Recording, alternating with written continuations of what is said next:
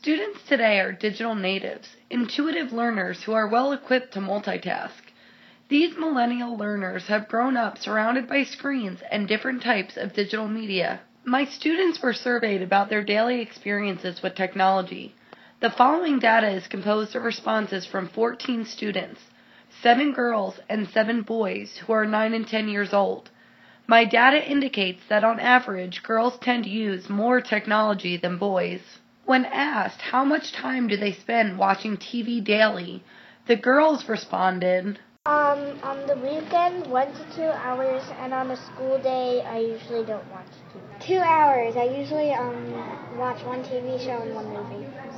On average, the girls spend one hour and ten minutes watching television daily. The boys responded, two hours on weekends and thirty minutes during the week. To zero to one hours. On average, the boys spend fifty-four minutes watching T V daily. When asked how much time do they spend on a cell phone or tablet daily, the girls responded, Um, during the weekend, one to two hours, and school days, thirty to thirty-five minutes. Usually one hour and forty minutes, forty-five minutes.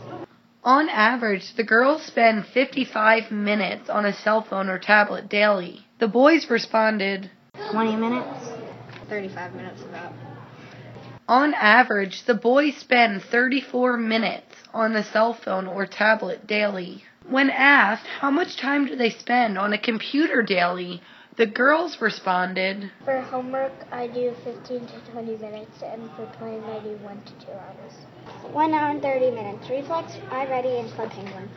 On average, the girls spend forty-seven minutes on a computer daily. The boys responded, forty-five minutes. About twenty minutes. On average, the boys spend forty minutes on a computer daily, only seven minutes less than the girls.